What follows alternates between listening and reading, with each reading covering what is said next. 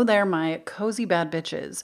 I feel like we're trying on some new names for our basically our group. You know, I was always calling you my authentic seekers. I'm a little hesitant to actually like label y'all something new because I also recognize we are currently in the middle of a Venus retrograde and this is very much like beauty, aesthetics. And I've got to tell you, I feel like it's normal during a Venus retrograde to want to like reinvent, rebrand, and like give yourself a new look.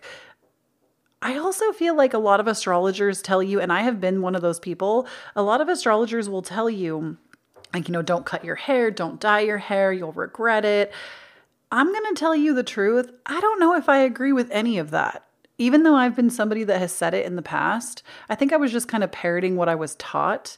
But ultimately, I feel like your identity and your self expression is yours. And if you like, if you feel pulled to some kind of light, you need to follow that. That is like my number one rule for my entire life. Like my, I don't know if that's on being a Sag rising, probably. I am always here to follow exactly what lights me up. That's how I know that I'm in alignment with my purpose, even if it changes from moment to moment. That is how I know that I'm in alignment with my life. When I'm playing, I'm creating, I'm excited. And sometimes that comes with like a rebrand, a new aesthetic.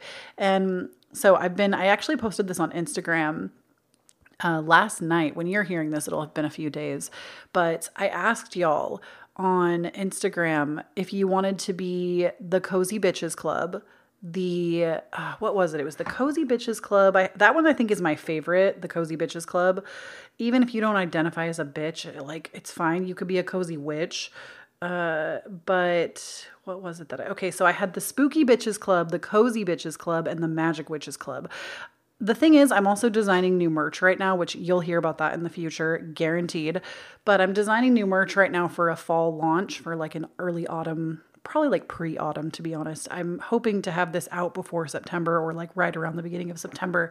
But this, uh, we haven't done like a merch drop in probably the last couple of years and I've like got a new company on printing. We're doing both embroidery pieces as well as printed pieces.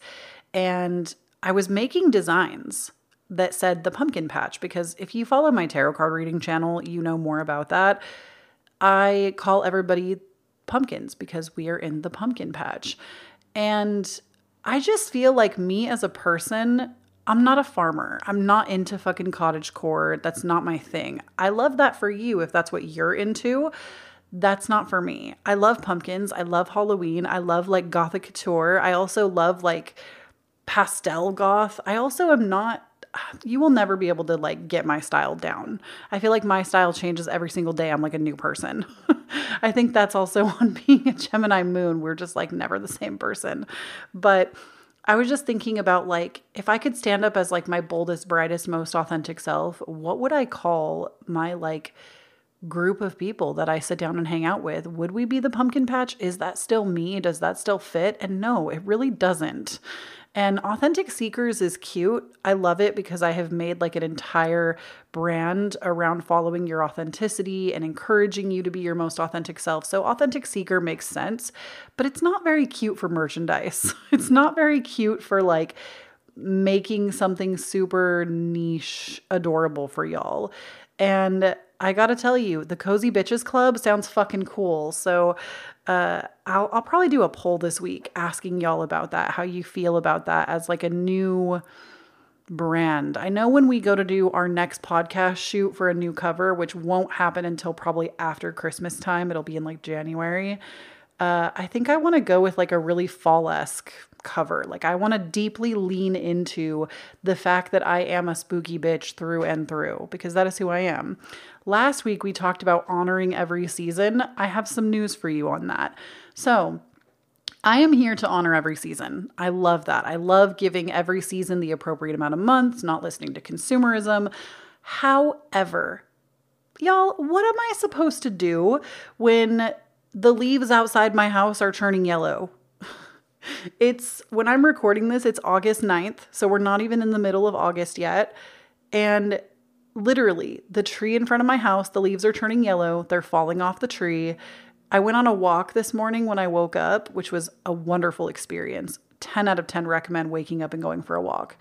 But I woke up this morning and went for a walk out on the waterfront, and like every tree in my neighborhood is turning colors already. And I just feel like is I think that was kind of the case last year too here in Washington because y'all have to remember I'm not from here. I moved to Washington 2 years ago in wait, will it be 2 or 3 years ago? 2 years ago in October. It'll be a full 2 years. And when I moved, I, I've never lived in a climate like this. I've only lived in the desert. And the desert, autumn comes at like what everybody else considers the appropriate time. It happens like late September, early October. Now, this is my second transition into autumn that I've gone through. And this happened last year too. The trees just start turning earlier here. So, you know what? I think I am within my right to celebrate Halloween in August if I want to. And I'm just listening to nature. I'm not trying to listen to everything else. I'm just trying to listen to nature. But also, the thing I have to remember, and I'm gonna, I'm swear to you, I'm gonna do it this year. Kind of like what we talked about last week. I'm leaving my Christmas tree up until March. I don't care what anybody says. Christmas is staying until March because literally the first day of winter is like December 21st. And by that logic, my tree would be up for like nine days. And I'm just not here for that. So we're leaving our tree up until like literally February 28th. And then we'll get into like the spring season. But that's just like the vibe I want to be on is like honoring those cycles more. I also feel like winter here is just longer. Like March does definitely start the transition into spring, but maybe it was just this year. We had such a like honestly like the longest winter of my life.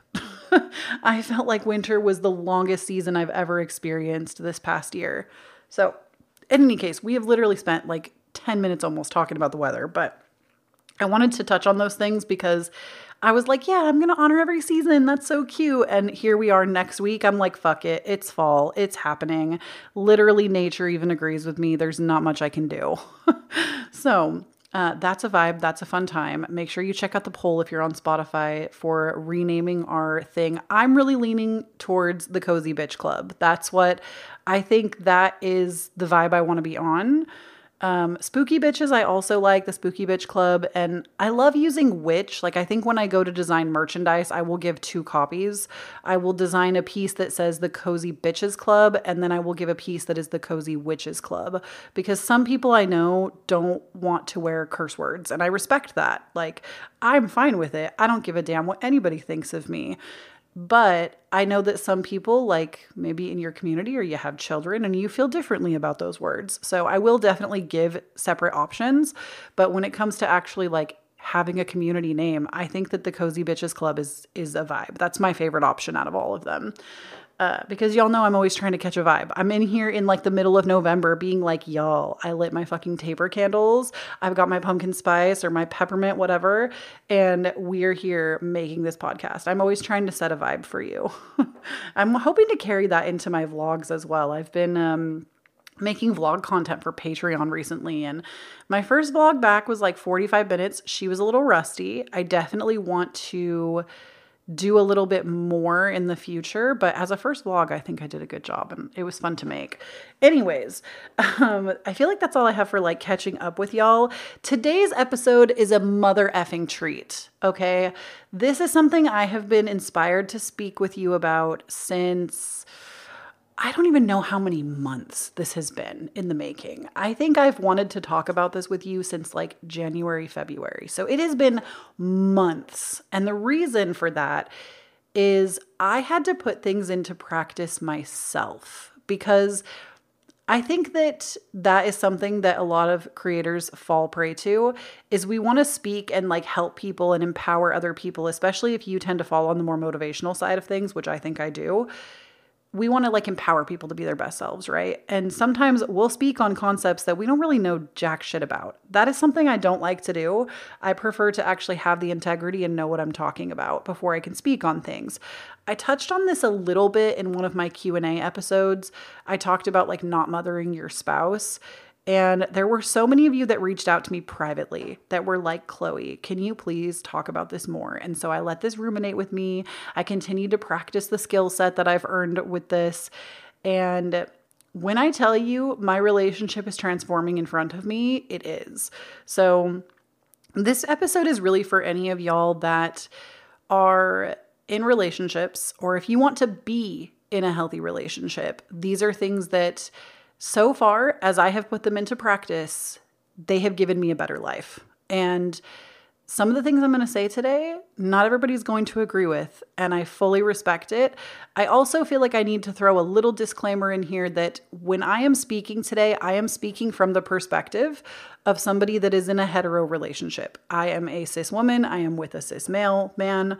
Uh, that is the area I'm going to speak from. But please know that I believe that these principles can be applied to any relationship. You just have to decide what your relationship looks like and it's kind of like with like health and weight loss. Everybody has an opinion of what your diet should look like, how you should eat, how you should work out because not everybody's body is the same. And so the problem that we run into is people get triggered by that. You know, people will get triggered by like, oh, you gave terrible dieting advice here, you gave terrible workout advice here. This won't work for this person because it didn't work for my body because my body's like this.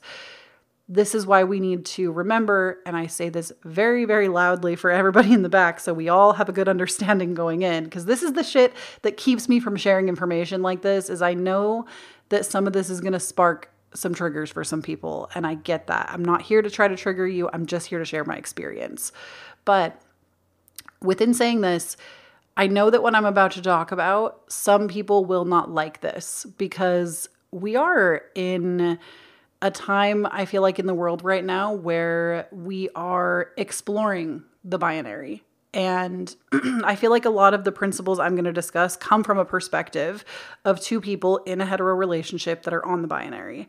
So just know no matter how you identify, your relationship with your significant other is your own. You can decide what to do with this information. You can decide to keep it, you can decide to discard it. Everybody's relationship is different. However, I want to share these things with you because they have literally given me my life back in a way that I didn't even realize it was missing. So, uh, with that being said, we're gonna go ahead and hear a word from our sponsors, and then we are gonna get into this this ish.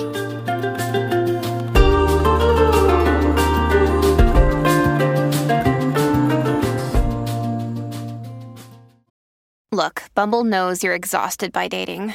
All the must not take yourself too seriously, and 6 1 since that matters, and what do I even say other than hey?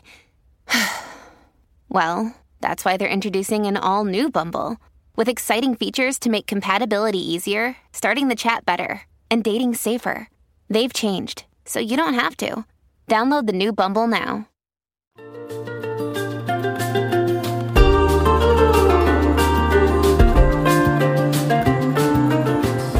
All right, y'all. So to really talk about this from like a personal experience, I feel like I kind of have to be a little vulnerable for a moment and just kind of share where my relationship was in February. And I don't think I've ever really voiced this anywhere. Um, not because I'm scared, but because it, you know, it's something that is very private and personal. And it's something that obviously I have to like have consent from my partner and myself to be okay speaking about it. But earlier this year, my husband and I were just not in a good place. Like, probably the worst our relationship has ever been over the course of 15 years, which honestly to me is kind of surprising. Like, we went 15 years without having this kind of problem. Amazing. But uh, the divorce word was even like thrown out. Like that's how seriously bad things were. And it wasn't because anybody did any like infidelity. There was no cheating. There was no gambling. There was no, it wasn't like some kind of horrendous thing. And ultimately, what it boiled down to is I was the one that was like, I just don't know if I want to be in this relationship. And crazy coming from me. Little Miss Hopeless Romantic Cancer Venus claiming that she didn't know if this relationship was going to work out. Never in the history of my relationship with my spouse has this ever come up before. And what it really boiled down to is I felt like I was doing everything. I felt like I was working the most. I felt like I was tending to the house the most. And I felt like my spouse was constantly in his own office playing video games. That was my perspective. And in reality, what I learned, because at that time I couldn't see my own faults. I couldn't see what I was doing wrong. I couldn't see how I had literally emasculated the shit out of my husband, how my behavior was very much on the line of mothering and always kind of bulldozing him. But to me, it was, you don't pay enough attention to me. You don't work as efficiently as me. It was really this attitude, and I'm really going to put myself on blast here. It was really this attitude that I was giving that I could do everything better. So why did I even need somebody else? I didn't need anybody else. I, like I said, in my mind, in February of this year, I worked more efficiently. I was better at doing the laundry. I was better at taking care of the floors. I was better at doing the grocery shopping. I was better at, you know, I couldn't imagine a reality where my partner could be my equal. And I know, extremely toxic. We can't believe it. Our internet big sister is talking like this. And it's taken me a lot of vulnerability and courage to show up like this today because this is something I've kind of kept very private because it's something that I couldn't see what I was doing so inherently wrong and why my biggest thing was, you know, the soft life, the soft feminine girl era is so on trend. We're seeing it everywhere. And I think it's honestly, to a degree, I think it is a response to the overproducing masculine that we have all been force fed, especially in capitalist America. You know, we're all forced to live by this 24 hour clock, live for the weekend. And frankly, Divine Feminine doesn't operate like that. Divine Feminine doesn't operate from this place of seek, go, get, battle for it, work hard for it, sweat it out 24 hours every day. We're replenished, we get up, we do it again. Divine Feminine says rest, relax, receive, do it based on your intuition. Doesn't mean you don't move at all, but it's a slower pace. And I kept seeing this mirrored to me everywhere, and I would get irritated because to me, I would see basically this idealized life of like a really adoring spouse or and obviously we all know that comparison is the thief of joy, but just just ride with me for a minute. So I would see this like reflected in my reality everywhere. And I was like, what why doesn't my husband take me on dates? Why doesn't my husband buy me little gifts? Why does he spend all of his time playing video games and not being my everything? Oh my gosh, red flag. Such a red flag. Why is it like this? And why do I feel like to get his attention, I'm trying to do everything? Like I'm managing the finances. I'm doing, I'm going to honestly tell you most of the work. Like my husband and I worked together for about a year and a half. And honestly, the biggest hurdle that we've ever had to work through. Like I now know at this point in my life, I don't think I would ever like to work with my spouse again like that. And not because he is not efficient, not because he is not good at what he does. Oh my gosh, his editing is incredible. It's that I think I actually do work better alone. I like things done on my own timetable. And I could sit and rehash all of the reasons on that. That's not really what I want to focus on today. We ultimately learned that we can't really work well together. And it's unfortunate because I think that's a lot of people's dream in today's society is to like, wow, what a dream to like run a successful business with your significant other. Uh, I think for some people that can really work. For me and my husband, absolutely not.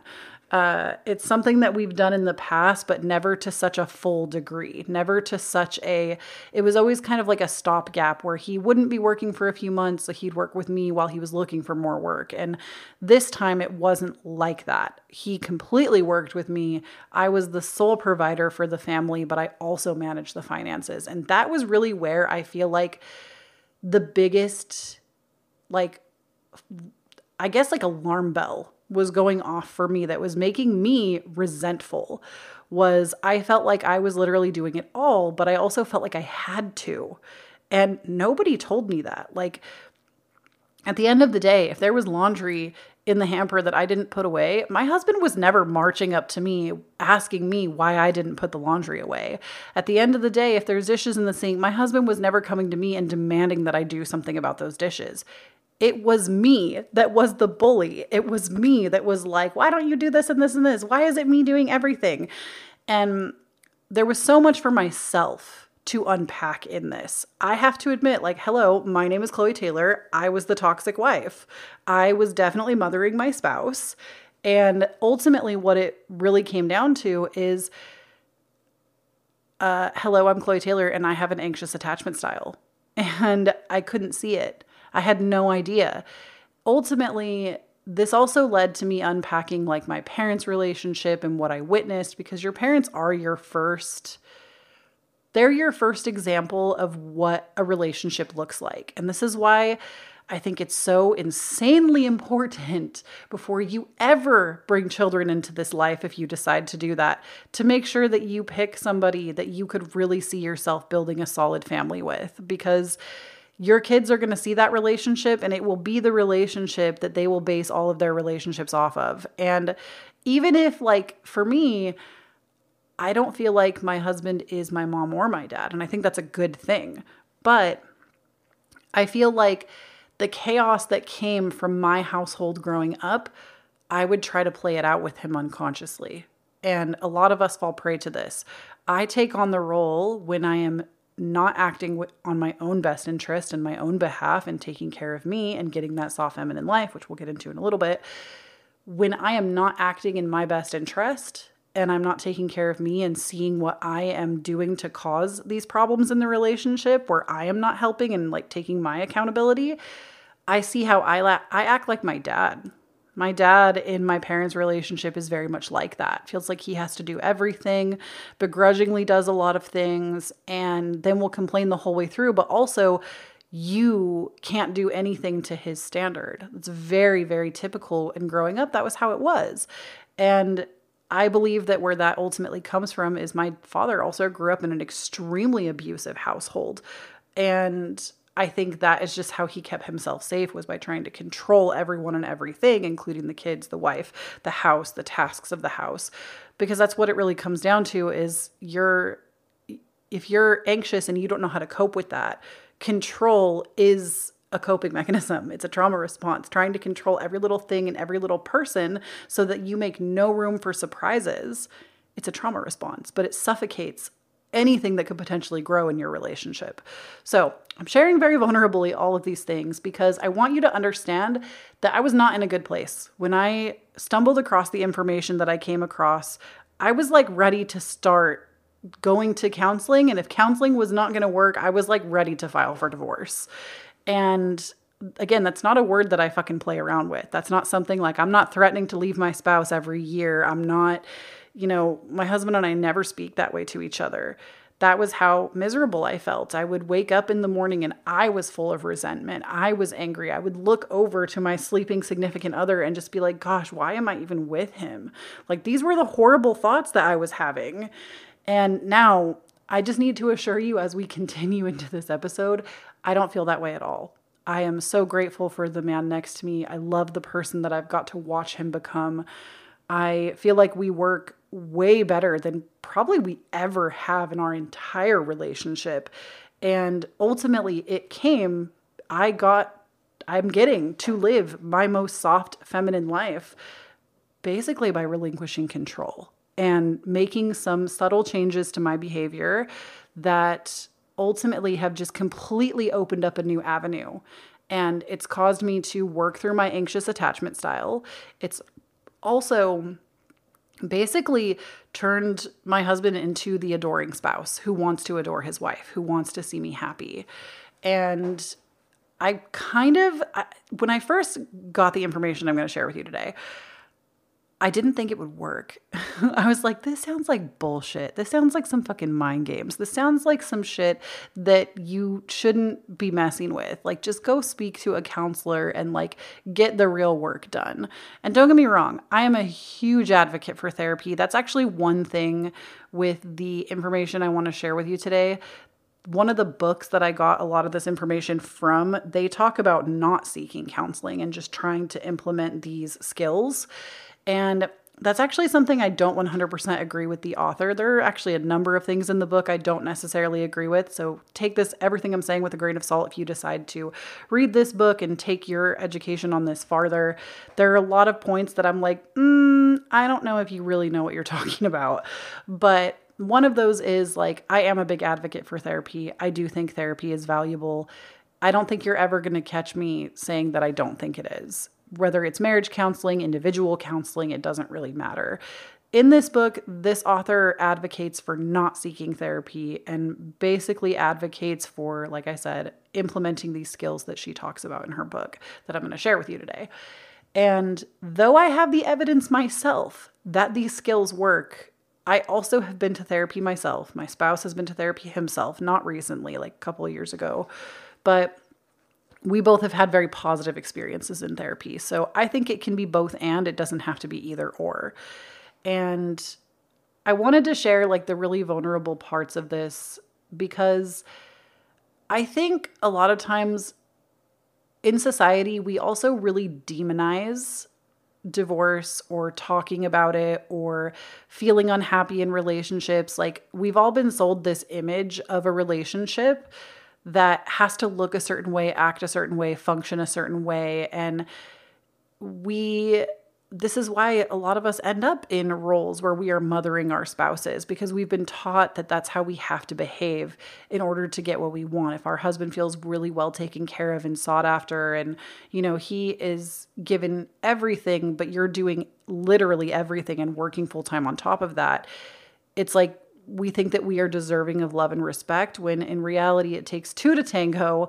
And there are so many things that you might find that you're actually better at in a relationship. And on that note, something that really shifted my perspective was so many of us think that we want a 50 50 relationship. So many of us also think that either that or that we have to do everything. Or and I think I said this in my Q&A episode, but I'm going to just kind of repeat it here for any of you that didn't listen to it because it was it was something else that really changed the way that I was thinking because because divorce was on the table, I was like how can I change this? What can I do right now? I went on the hunt because that's just who I am. I'm not somebody that takes anything lying down.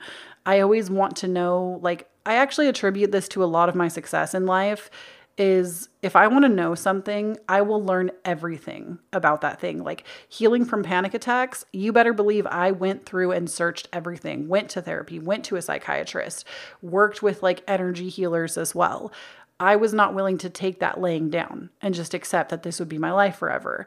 And that goes that goes true or rings true with anything. Right now, I'm working on a merch line. You better believe I am researching every merchandising company. What are their policies like? What's their printing like? I'm looking up reviews for their prints. Are they any good? Because I don't want to put something out that's going to be bullshit. I want to put something out that people would actually wear for years to come and enjoy. So I feel like that's something that, like, I just have this insatiable drive to understand and so when this was up on the table, something so serious, right?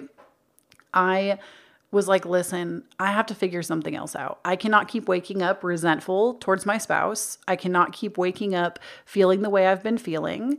There has to be something to give. And of course, like I relied on my spiritual team. I did a lot of praying at that time. And something else, sorry if this is coming out kind of uh, all over the place.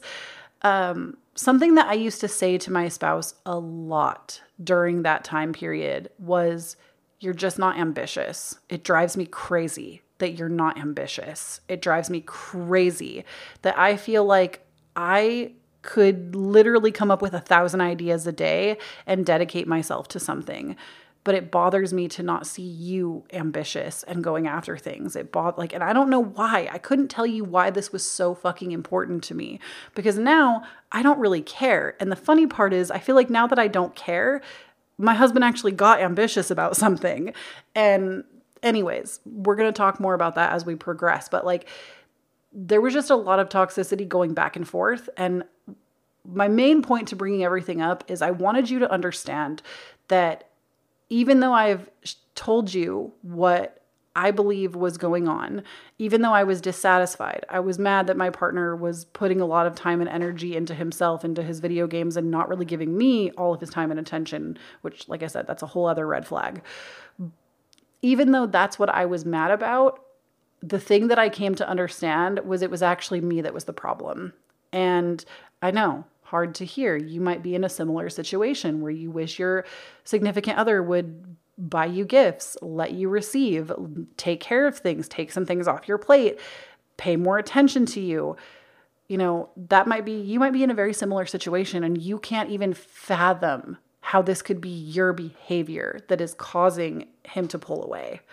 And I felt very much the same. I felt like the information that I found really slapped me across the face. And I was like, oh shit, I actually am doing a lot of these things. This actually is not cute. This is not the behavior that I want to perpetuate in this relationship. And I'm going to take the effort to start changing it. So, we're going to go ahead and get into what Laura Doyle, the author of The Empowered Wife, which is a book that I read, or I'm currently still reading it, but I also read The Surrendered Wife, which she also wrote. And I also started listening to, um, gosh, what is her name? She has a podcast called Becoming Her. Um, I can't remember what the heck her name is. I'll link her channel down below because I've talked about her before on my podcast, but she is really big on basically like being a lazy girl to get what you want. and especially in her relationship, like she is she is set on like being in her feminine energy and her partner shows up as the divine masculine.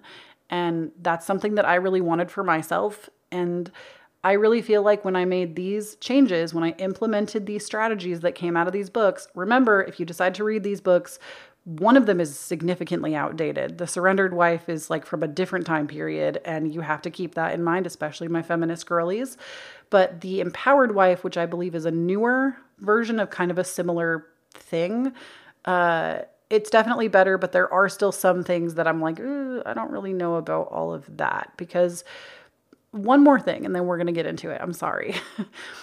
In this book, The Empowered Wife, which, like I said, is where a lot of this information is going to come from, the author talks about how it's her mission to end world divorce.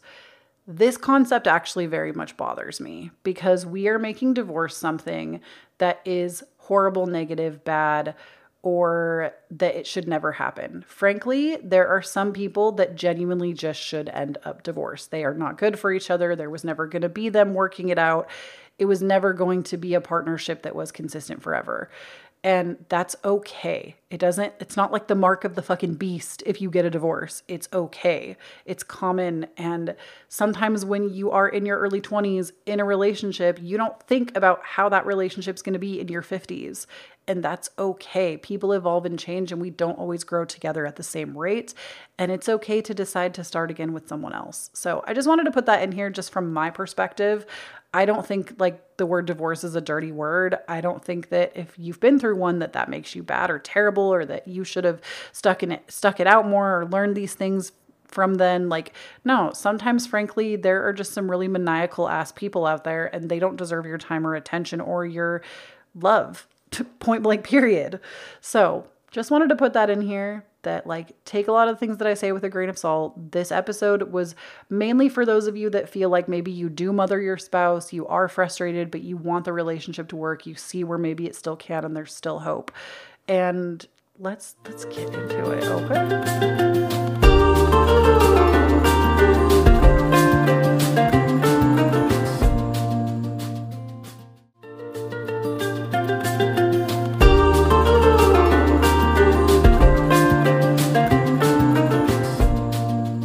Y'all. So, what are these six intimacy skills that if you're somebody that's like mothering your spouse, you're doing it all, you feel like he's not paying any, any attention to you, you want your soft feminine life? This is it. And I've put this to the test myself completely transform my relationship. I am literally living. To give you an example before we even get into them, I went from literally waking up in the morning being filled with resentment, being angry all the time, always having like little nitpicky arguments with my spouse, literally us talking about divorce, to I get breakfast in bed almost every single day.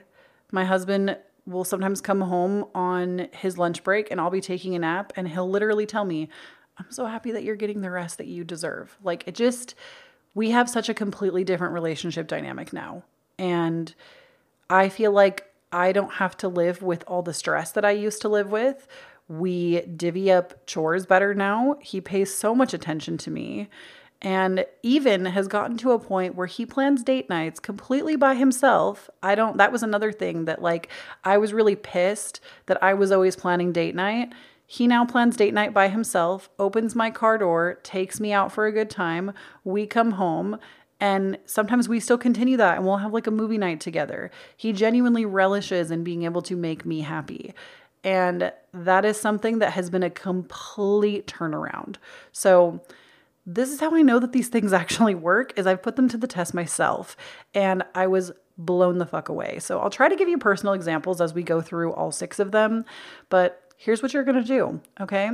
So, number 1, and I've talked about this before, I don't know if it was on YouTube or here, but the first thing that you need to do is actually worry about your self-care. And I know you're like, what the hell, Kloee? I'm worried about him. I'm worried about us. What are you talking about? No, if you start to take more care of yourself, and I actually knew this before I read about this because back in August of 2022, I had gone through a friendship breakup and I was very focused on myself. And so much to the point that I was not worried about him. I was not thinking about him. I was all consumed with this friendship breakup I had just gone through and like basically making sure that I was okay and I was listening to like a lot of audiobooks. I was taking myself for hour long walks every day. I was dressing up for myself. I was like stretching and massaging my own body. I was really into my fucking Leo season. Let me tell you, I feel like Leo season every year I get like this, and it's Leo season right now. But like, I was just really enraptured with myself. And it wasn't even because of something he had done. I was just going through my own thing. So I wasn't focused on him. And when I tell you, this man would like plead for my time. He was always like, When can I get some of that? When are you going to be free for me? He was almost like seeking me versus it the other way around. And I never really thought too hard about it. I just was like, Oh, that's nice. He wants my attention. Awesome. This was also before we had a lot of our relationship problems. So I kind of knew about this beforehand. But here's the thing when you pour all of your energy into yourself and you are not concerned with, his feelings, monitoring what he's doing, asking him what the hell he's doing, why he spends his time a certain way. And you just start taking all of that energy and putting it into you. Number one, you get to feel better because now you're worried about your nail appointments, you're worried about your facials, you're worried about listening to your own audio audiobooks, you're having your own solo movie nights, you're dating yourself, okay?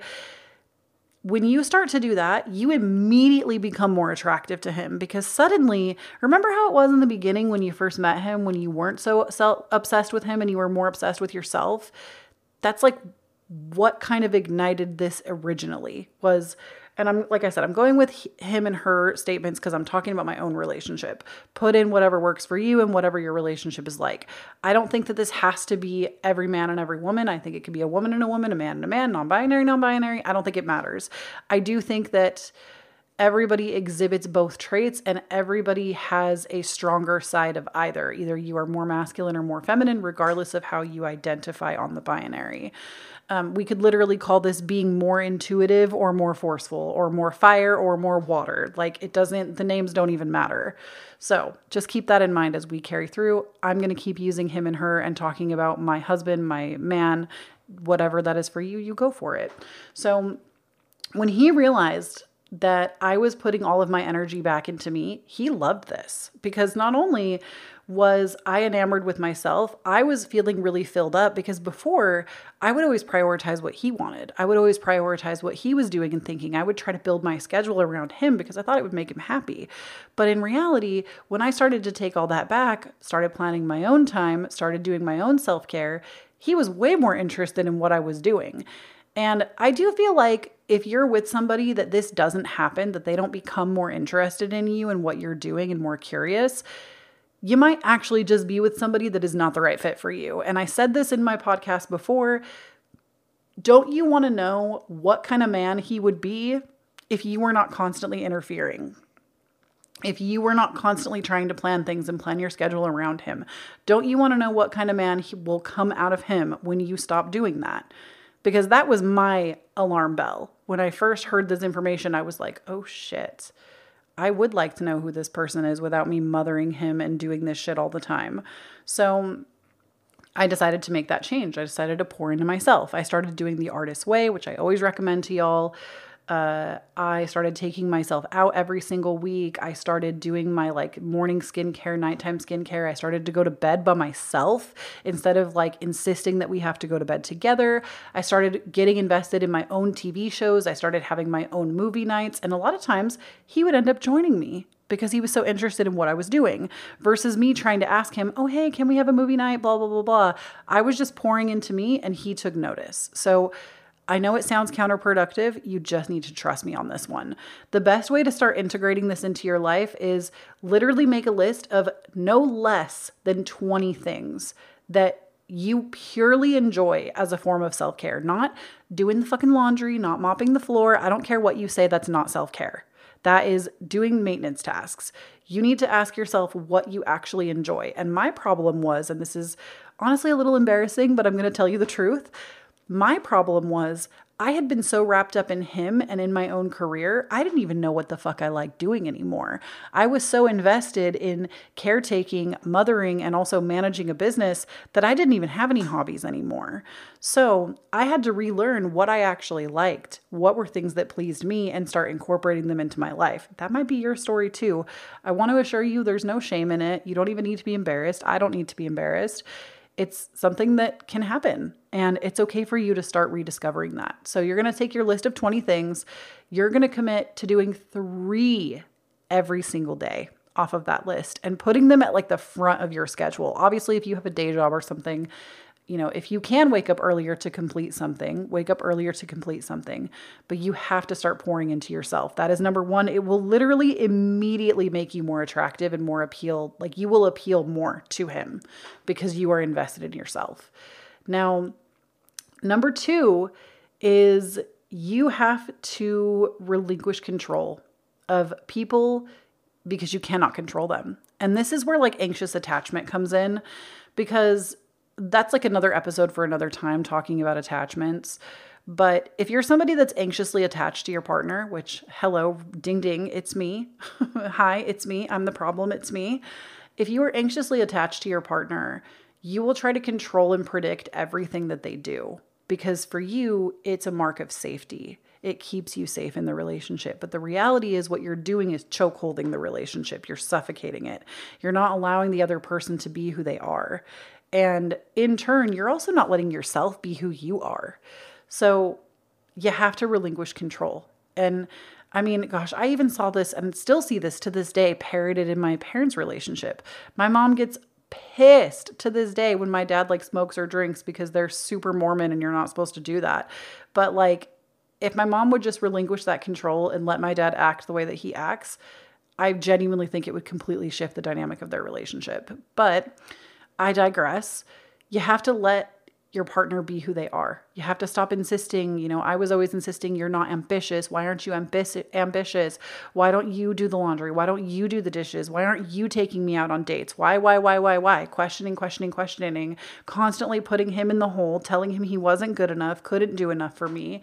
And in reality, when I just stopped complaining, and here's when I just stopped complaining, changed everything. And when I just started to let things be, I know that this is hard. This is not easy, okay? This is not work for the faint of heart. When you expect that every night the dishes are gonna make it into the dishwasher and you think you have to always be the person to do it, you have to just let it be. If you don't have the energy, you need to admit to yourself, I don't actually have the energy. Because remember, you're worried about yourself. You're worried about your self care. You're worried about your desires. Okay. I don't have the energy for that. So they're going to sit. And if that means your cats are going to get on the counter and lick your dishes, oh well. Like, oh well. They can happen tomorrow. Because the problem is, you start to feel resentful. I started to feel resentful because I always felt like I had to do everything because, in my mind, number one, I was always the person that could do it best. Nobody could do it the way I could do it. It was my standard that ruled all. And on top of that, I wanted to control everything. I wanted everything done my way. My way was the best way.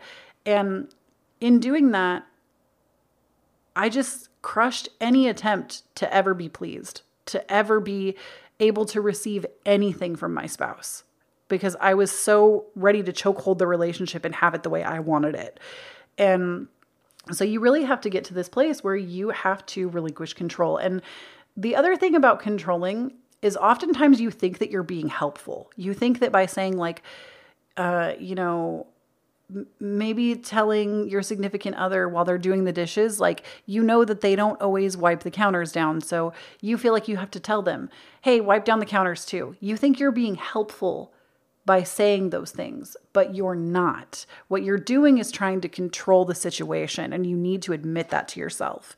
You are trying to control the situation and have the kitchen clean the way you want it clean, when in reality, him doing the dishes is a nice thing, and it's okay if sometimes you got to do it as a team and you go in and wipe the counters, not right behind him. You know, don't make him feel like he can't do enough. Don't complain about it. And if nobody cleans the counters that night, nobody fucking cleans the counters that night. Okay? On top of that, if you're somebody that's always talking about what they're wearing, how their hair looks, what, you know, how they're speaking to others. I used to do this really annoying thing, which in the moment I thought I was helping. I thought I was helping him to be better about ordering and speaking in a certain way my husband would go to order food and he would like stumble over all of his order. And I would be like, look, just make sure you have it ready like this and then you can say it like this. I would think I was being helpful, but in reality, I'm just telling him that he doesn't know what the fuck he's doing and he's to take that shit personally. Even if he's not taking it personally, consciously, he now will file away in his brain that he doesn't know how to order food properly and he's to continue to stumble over it. Instead of just letting him do what he does, make his own mistakes, let him wear what the fuck he wants, let him dress how the fuck he wants, wear his hair how the fuck he wants. Like, there is so much control. Like, riddle me this. If the roles were reversed, okay, if you are somebody that does this shit, if the roles were reversed and your husband looked at you and was like, You're gonna wear that dress out? Really? It's wrinkled. You look like a mess. Would you not be fucking offended?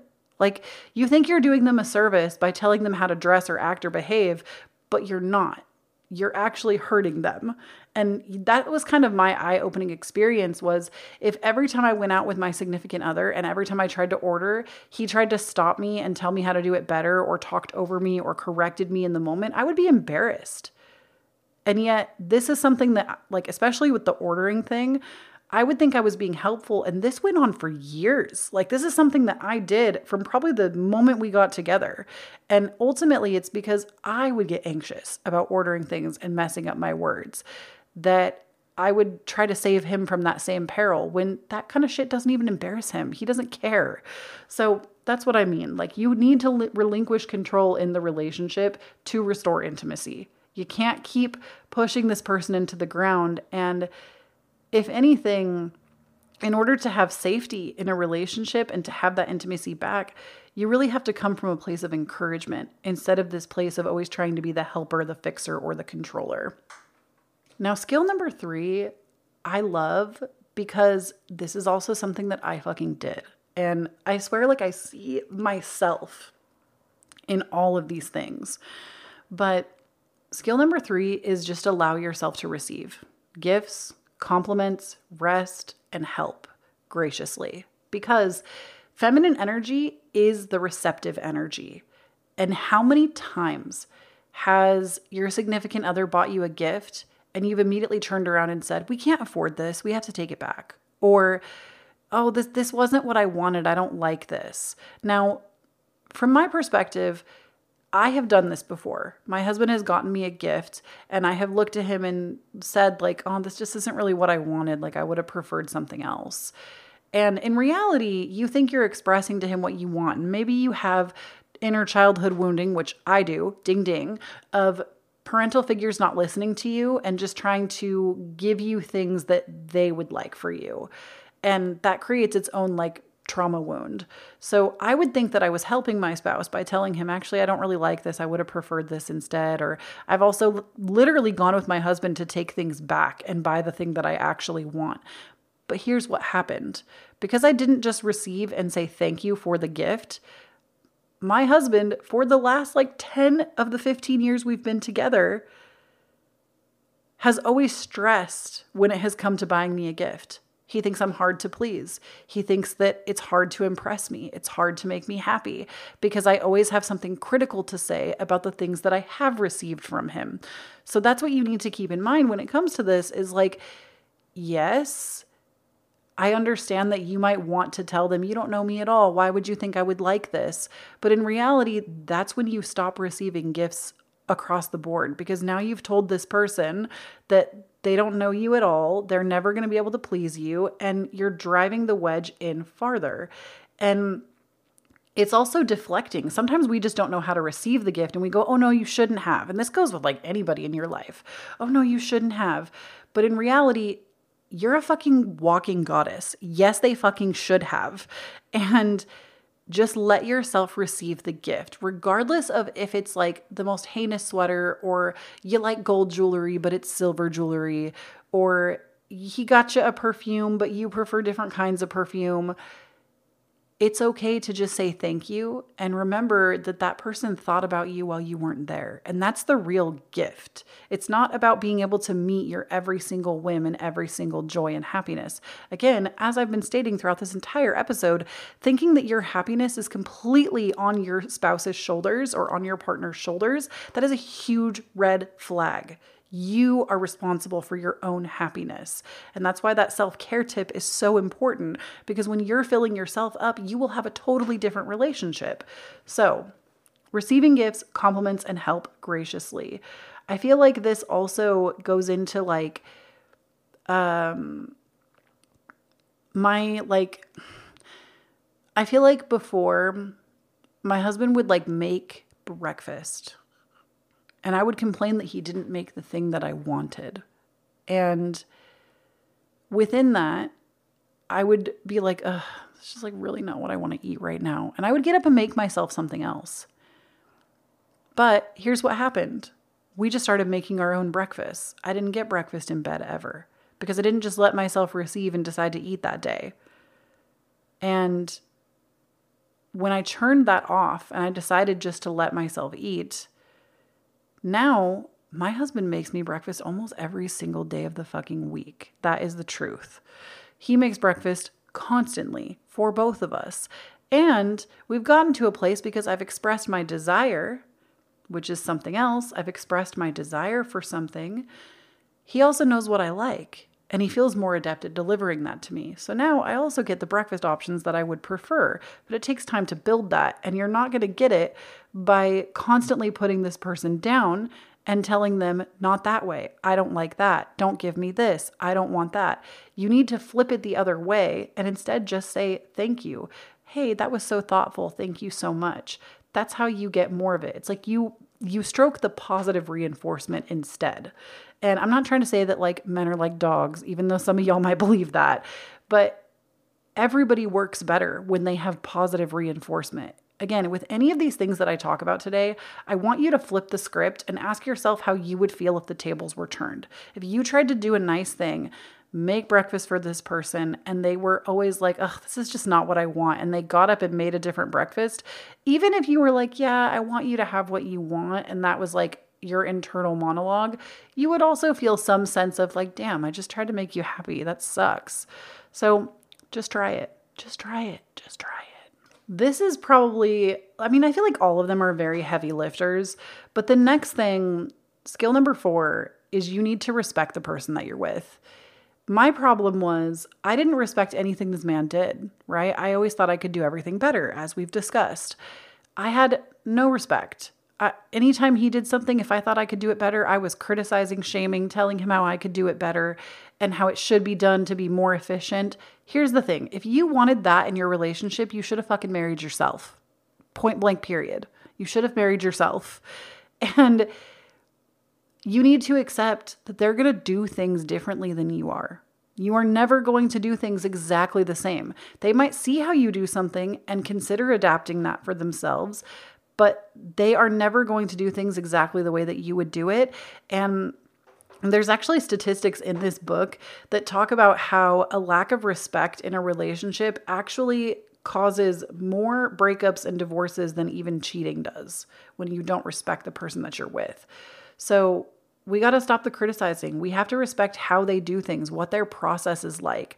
And not to mention when again when you don't rescue, interfere, try to teach, you'll find that they will be inspired to step into that masculine role. I have a great example of this. My husband, his role in our house from the dawn of time has always been to take out the trash. He has missed countless, countless, countless, countless, countless trash days. Okay. Doesn't take the can out to the curb, doesn't take the trash out in a timely manner that I would like. And I would nag the shit out of this man to make it happen. And finally, with the introduction of having more respect, I just stopped. I just stopped insisting that he needed to remember it was trash day. I stopped reminding him. I stopped mothering him. And guess what happened? He missed three trash weeks in a row. And you know what? I didn't nag him. I didn't complain. I didn't say anything. I would just deep breathe every time I would think about it. Yes, of course, I wouldn't have let that happen if my job was the trash. However, I just let it go. I just let it go. I let him handle it. And what happened is he took a huge load of trash to our local dump. And then he set a reminder in his phone to remind him every Thursday night that he needs to put the can out. And guess what? He doesn't miss trash day anymore. It had to be his idea. It was his own self respect that became inspired. I didn't need to nag him, remind him, or beg him to do anything. Yes, I had to witness this thing happen multiple. I had to basically like let him fail. Let him fail. Let him make mistakes because you know what? If you're always trying to rescue mother and do everything, you don't allow him to make his own process. You don't allow him to fail. When you disrespect him by constantly insisting that you can always do it better, by controlling everything, it is a form of disrespect. You disrespect him. And when your partner feels respected by you, they are inspired to take care of things better. I know that from personal experience.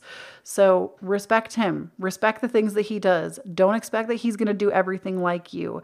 And just don't dismiss, criticize, or contradict or try to teach him anything. It's not your job. That's not on your paper. That's not your problem. That's a him problem. And not to say that if he ever asks for your advice, you're not allowed to say anything, but don't do it in a criticizing way. And in fact, it's even better if you flip that back on him and say, you know what? It's whatever you think. Because that also inspires them to make their own decisions, their own choices, and to not always rely on you to be the savior, which is something I think you're trying to get out of if you want that soft feminine life and you feel like you're doing everything. Okay, skill number five is gratitude. And I know we all talk about gratitude just being like the best thing for everyone. But when it comes to gratitude, this is why I say like that positive reinforcement is so important. I'm going to go back to the breakfast analogy because I used to criticize breakfast, right? And what happened is instead of criticizing, knowing that I needed to express more gratitude for my partner and all the things that he does that are so wonderful, not only did I start to look for those things, because that completely changed the dynamic of our relationship when I realized all the things that he did do versus the things that he didn't. When I started to express gratitude a minimum of three times a day, now it's constant. I don't even have to count how many. I'm always thanking him for things. When I started to express more gratitude for him, it was like he just it, it, again it comes back to that like positive reinforcement. He knew he was doing a good job. He knew that i was happy and he want ultimately at the end of the day though my happiness is not his job and he knows that and i know that he wants me to be happy. That is point blank period. My partner wants me to be happy the same way i want him to be happy. And so, any way that he can facilitate that without killing his own re- energy reserves, he will always make it happen every single time. And it's because not only have I implemented everything we've talked about, but I thank him every time he does. I don't just let any little thing go unnoticed. If he takes the can out to the curb, I tell him how grateful I am that he does that because it takes it off of my plate and I don't have to think about it. I tell him how grateful I am that he handles our finances, even if at first that was so fucking scary because I have been the financial manager for all of our relationship. And when I gave it to him, there was a little bit of a clinkiness to it. It was not perfect at first. And now I don't have to think about bills. I don't have to think about any of that. Everything just gets paid. He handles it in the way that he handles it. I don't even have to consider it. I'm a way less stressed out person. And I thank him for that. I tell him, like, thank you so much for keeping up with that so I don't have to worry about it. Thank you so much for, and my favorite is also just like using gratitude as like a praise tool. So when my husband makes me breakfast now, not only do I tell him thank you, I constantly reinstill the belief in him that he makes the best breakfast, that nobody can do it better than him, that he is fucking the master chef in the morning. And even if he ever serves me a subpar breakfast, I do not fucking tell him that. I literally will tell him it's the best breakfast I've ever had. And you might think that that's some sneaky shit, but let me tell you, Never am I left empty handed. Never am I not in bed enjoying my breakfast in the morning. Guess who is getting that soft feminine treatment? It's me. So inspire that man. Give that praise. Tell him he's good at things. And even if you have to fake it till you make it a little bit, because now I also think that through giving that positive gratitude, he also has stepped up to that. He has risen to it and now is like, oh shit, I am really good at breakfast. And he like goes the extra mile to make it really good. So, and I know I keep going back to breakfast because it's just like an easy thing that I know has changed in my life, but that's something that, like, genuinely, it was the first place that I saw change. And the last skill is that you have to strive to be vulnerable. And this is probably the hardest skill to master of all six because a lot of us have been traumatized. A lot of us have been conditioned that vulnerability is terrifying. And even when we talk about like authenticity on this podcast and everywhere else in my brand, all authenticity really is is vulnerability. It's allowing yourself to be vulnerable. And I know if you've not been vulnerable with this person in a long time, if it feels scary, if y'all have a really weird dynamic, you have to be, somebody has to be willing to start to be vulnerable first and the more you do it, the better it gets, the better it gets. Because when you're vulnerable and you allow yourself to actually express what you really, truly desire from your partner, I promise you, they will deliver. So, like, an example is instead of saying to your partner, You're always playing video games, you never spend time with me, what you need to say and be more vulnerable about is hey, I really miss you and I would love to spend some more quality time together. That's it. That's the desire. It's not, I desire you never to play video games again. This shit ruins our relationship. That's anger. That's the ego talking. It's not vulnerable. Vulnerability says, here's the need that I'm not having met right now that I feel like we could actually consciously meet together. So it takes vulnerability to get to the true desire. So it's also your birthright standing in your feminine power to have desire. Desire is such a an important key element to divine feminine energy in my opinion. And when you let yourself actually express your true desires, I swear to you, this person will step up to the plate. You just have to recognize how you're going about it. So something that I would love to give you the example on is I went to my husband and I told him straight up, "Hey, I this was like before I got to the true desire. So, hear me out here. Eventually I got to the true desire and I went back to my spouse and I told him the true desire and we were able to have a much better conversation. But before I knew what the true desire was, when I was still angry and pissed off, I went to my husband and I said, "Look, I'm tired of planning all the date nights. I'm sick of this being my job. You should want to take me out. I'm so tired of this. You handle it. First of all, what the fuck kind of an approach was that? If if he talked to me like that, do you think I would want to succumb to what he wanted? Absolutely not. So there was that. And then interestingly enough, this man, I don't know how I got so fucking lucky. He did and he was like, "Hey, he would start to ask me, like, oh, do you want to go out on this day or this time? And then I got mad at him again. And I was like, dude, I just want you to plan the date. I don't want to interfere. I want you to tell me what the dress code is like. I want you to tell me what day, what time. I don't want to be given options. I just want you to say, hey, go to my, like literally, I instructed him step by step. How ridiculous. I was being so fucking ridiculous. I said, go to my whiteboard where I keep all of my calendar shit and go just pencil in a day. You don't see anything there, go put a day and a time on there and I will see it. Just tell me what the dress code is. That's what I need. And he got really upset because number one, I was trying to control the situation. I was not articulating what my actual true desire was because I didn't know at the time. And we kind of got into a fight and stopped hanging out that night. And it completely disconnected the intimacy in the moment because I couldn't be vulnerable. And then after I spent some time caring for myself, following skill number one, I asked myself, Kloee, what was the true desire? What was the desire that you missed right there? What happened? And I went back to him later and I said, Hey, I'm really sorry about how I tried to control the situation. That was really disrespectful of me. I wasn't respecting that you were making an effort, and I'm really sorry. And the need that wasn't being met for me is that I would really desire or I would really love to go out with you and not have to make any of the plans. I would really desire to have a stress free date night out with you where I literally just showed up. That would mean the world to me. I would really love to not have to handle the stress of the logistics. And guess what? Not even two days later, this man took me out for a really nice dinner, a really nice ice cream out on the pier. We laughed, we played, we danced. It was such a good fucking time. He knew exactly what I wanted, where I wanted to go without even having to ask me. We just did the damn thing. And that's what I mean. When it comes to being vulnerable with your partner, you have to be able to be vulnerable with yourself and ask yourself, what do you actually desire from this person?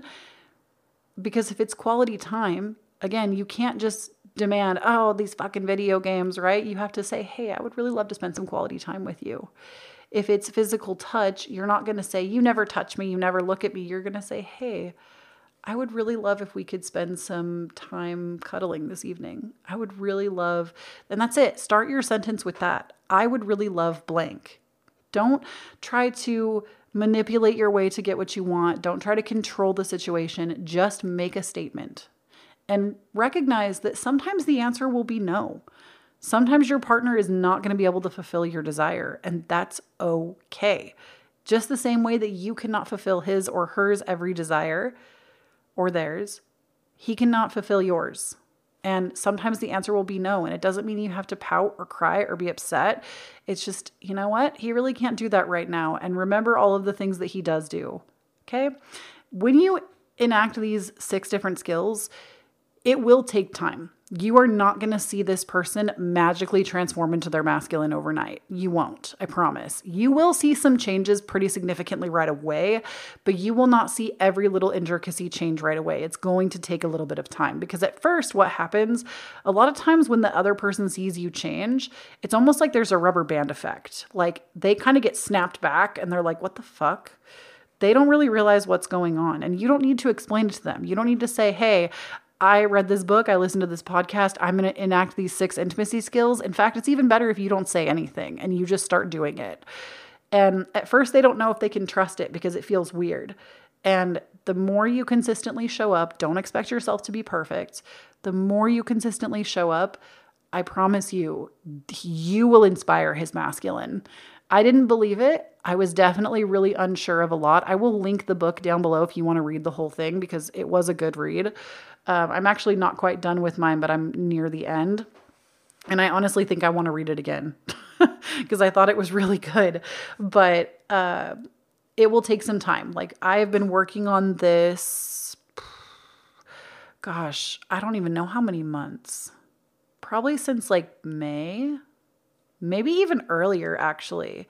I want to say I've been working on this since like April, April, May, June.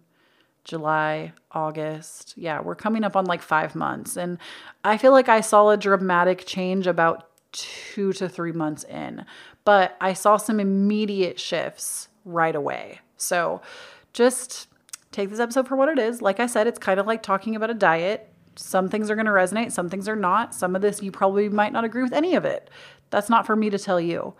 If you want to give it a try, if you're at your wits' end with your relationship, if shit is not feeling good and you want to change it, what do you have to lose is kind of how I take it. And don't forget, I'll link the book down below that I mostly reference this from. And I will also link that YouTuber's channel that I like talking about. I can't remember what her name is, but she has a podcast as well that's, oh, Margarita. It's Margarita something. and I know some of y'all actually go and listen to her because I get Instagram DMs from y'all where you're asking me, like, do you really do this stuff with your man? And I've been like, yes, I really do. And at first, I honestly, uh, in closing, I actually talked a little bit about some of this stuff with my husband because he's like fully aware. He knows what's going on. And when I talked to him about this stuff, he was very resistant himself. He was like, What the fuck? This is crazy. You're wackadoo. And then I just started doing it, and it, it genuinely has made our relationship better. I genuinely feel like I am in a softer feminine era of my life. I get to rest, receive, relax. I get to work less for the first time in my adult life. Like, actually, I get to work less. It literally inspired my husband. He became more ambitious without me doing anything except for changing myself. And he actually went out and found a job that he wanted. Like, he wanted to go to work. And in turn, that has allowed me to kind of step off the gas a little bit. I don't work as much as I used to. I've been able to kind of rest a little bit more, which I have desperately needed in my career. So I feel like it's just been a really healthy and good turn of events. And I hope that this information sits well with you. I hope that I gave you something to at least think about. And uh, please do not forget to leave me a rating if you're on any major platform. Rate me, interact with the Q&A as well as the poll if you're on Spotify. And, um, uh, you know, obviously share this. If there's somebody you know that's going through it with their spouse, please share this episode with them. My goal for this year is to reach a billion listens or a million downloads and that would really help me out. So if you know anybody that's going through it and they like want to save their relationship, this might be a good episode for them. So thank you so much for tuning in. Please do not forget when you stand on your own authenticity, you empower everyone around you to do the same. And I will talk to you next week. Bye, you beautiful, amazing, magical, um, magical spooky bitch.